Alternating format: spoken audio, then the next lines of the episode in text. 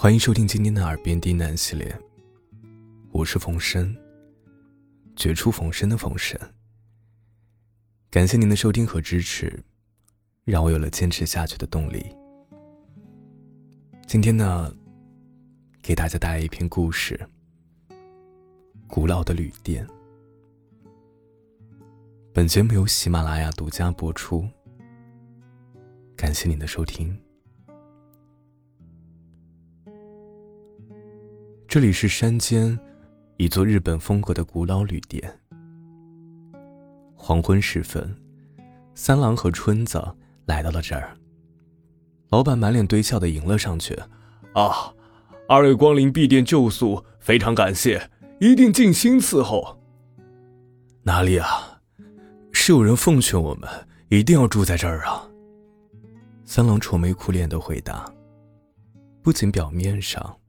心里面也是同样的阴沉。春子坐在一旁，扭过头去。他们两个人是旅行离婚前来此地的。他们结婚已经五年。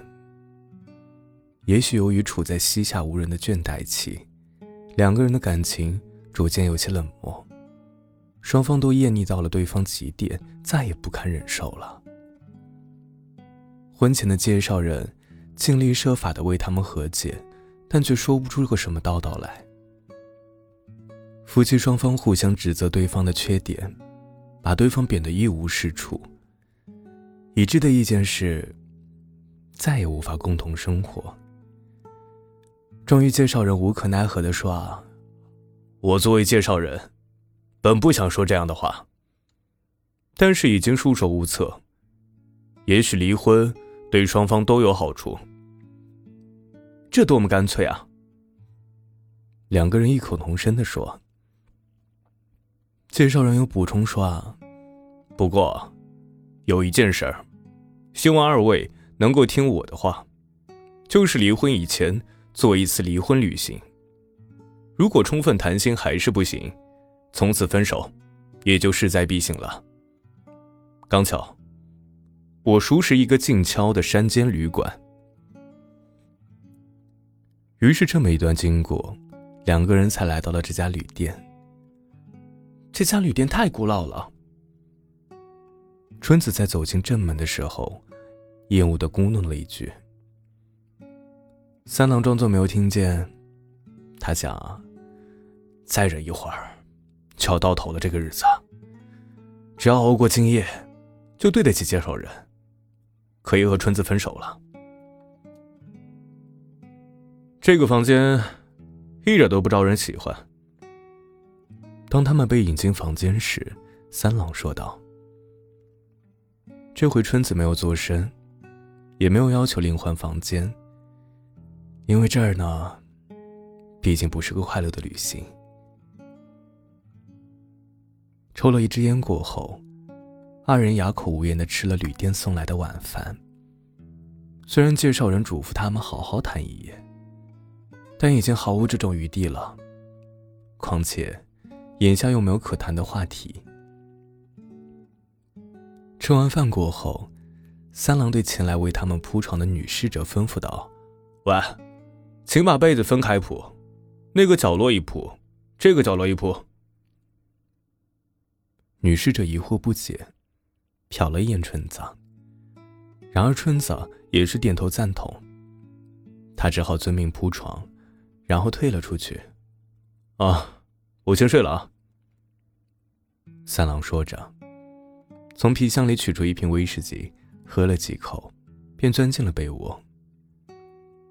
随后，春子也熄了灯，钻进了对面的另一个被窝。刚一入睡。三郎就做起梦来。梦里的他，已经和春子离婚，品尝着自由的滋味走出了旅店，但他刚刚上路，就被从大路对面走来的许多人喊住：“终于找到你了！”然而，对于三郎来说，这全是一些陌生的面孔。他试探的问道：“你们究竟是谁啊？要干什么？”“没什么。”喂，一同回去吧，我不去，抗拒也没有用，防备你这一手，才雇了好几位大力士啊。这伙人哪怕是动物，也非要把三郎带走不可。三郎感到一阵恐怖，看他们那个架势呢，是轻饶不了的。逃跑，他们会追上来。他挣脱捉拿他的人，向旅店跑过去。好不容易才回到自己的房间，春子还睡在那儿。春子，快救救我！他拼命的去伸手，终于抓住了春子的手，感到既留恋又踏实。然而那帮家伙又从上方重重的压到他的身上，憋得他透不过气来。但他抓着春子的手不放。从这一场莫名其妙的荒诞风波中，难道不可以足以证明，可以信赖的，唯有春子一个人吗？春子，救救我！三郎从心底里发出绝命的呼救。这喊声使他惊醒，他浑身大汗淋漓，而春子的手还一直被他紧紧的握住，依然不想松开。此时的春子也被噩梦缠绕着，痛苦的喊叫起来：“喂，救救我！”三郎推醒春子，问道：“喂，怎么了？”春子睁开眼睛，继续抓着三郎的手，说道：“啊，原来是个梦。奇怪，真是个可怕的梦。”我梦见刚要离开这里回家，竟然被一伙素不相识的人追赶，差一点被他们带到什么地方去，嗓子都喊哑了。三郎告诉妻子，自己刚才也做了一个梦，内容几乎完全相同，并且两个人意识到两只手还一直紧紧握着。这是怎么回事啊？铺被子是离得这么远，可是。现在都紧挨在一起了，我我害怕。被窝紧挨着被窝，毫无移动过的迹象。两个人都瑟瑟发抖，紧紧的贴靠在一起。此时此刻，倦怠期等等已经不知去向，早已消失的无影无踪了。他们就这样紧握着手，直到天明。侍女送走两个人过后。向老板问道：“这两位客人怎么完全变了，亲亲热热的回家了？”“哦，奥秘就在于啊，他们住了那个房间。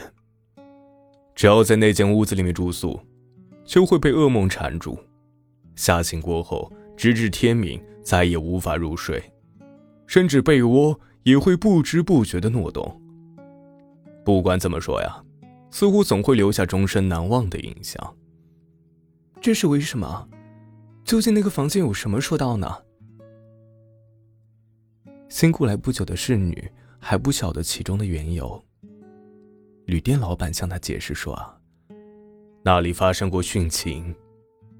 从前有两个青年一同私奔，可是双方家里都坚决反对他们结婚，便雇了人四处寻找，硬要把他们抓回去。”两个青年跑得精疲力尽，终于被追得走投无路，就在那间屋子里面选择了一死了之。一定是他们的咒语留在了那个房间。不过，难道能用这样的房间招待客人吗？当然了，平常的客人是不会安排在这个房间住宿的。不过，对那些面临着悲惨结局的夫妇来说，事情就迥然不同了。在殉情的两个青年希望在世上结合在一起的渴望的一起作用，夫妻旅店便难分难舍。老实说啊，我们正在暗地里四面八方的托人向我们介绍这样的客人嘞。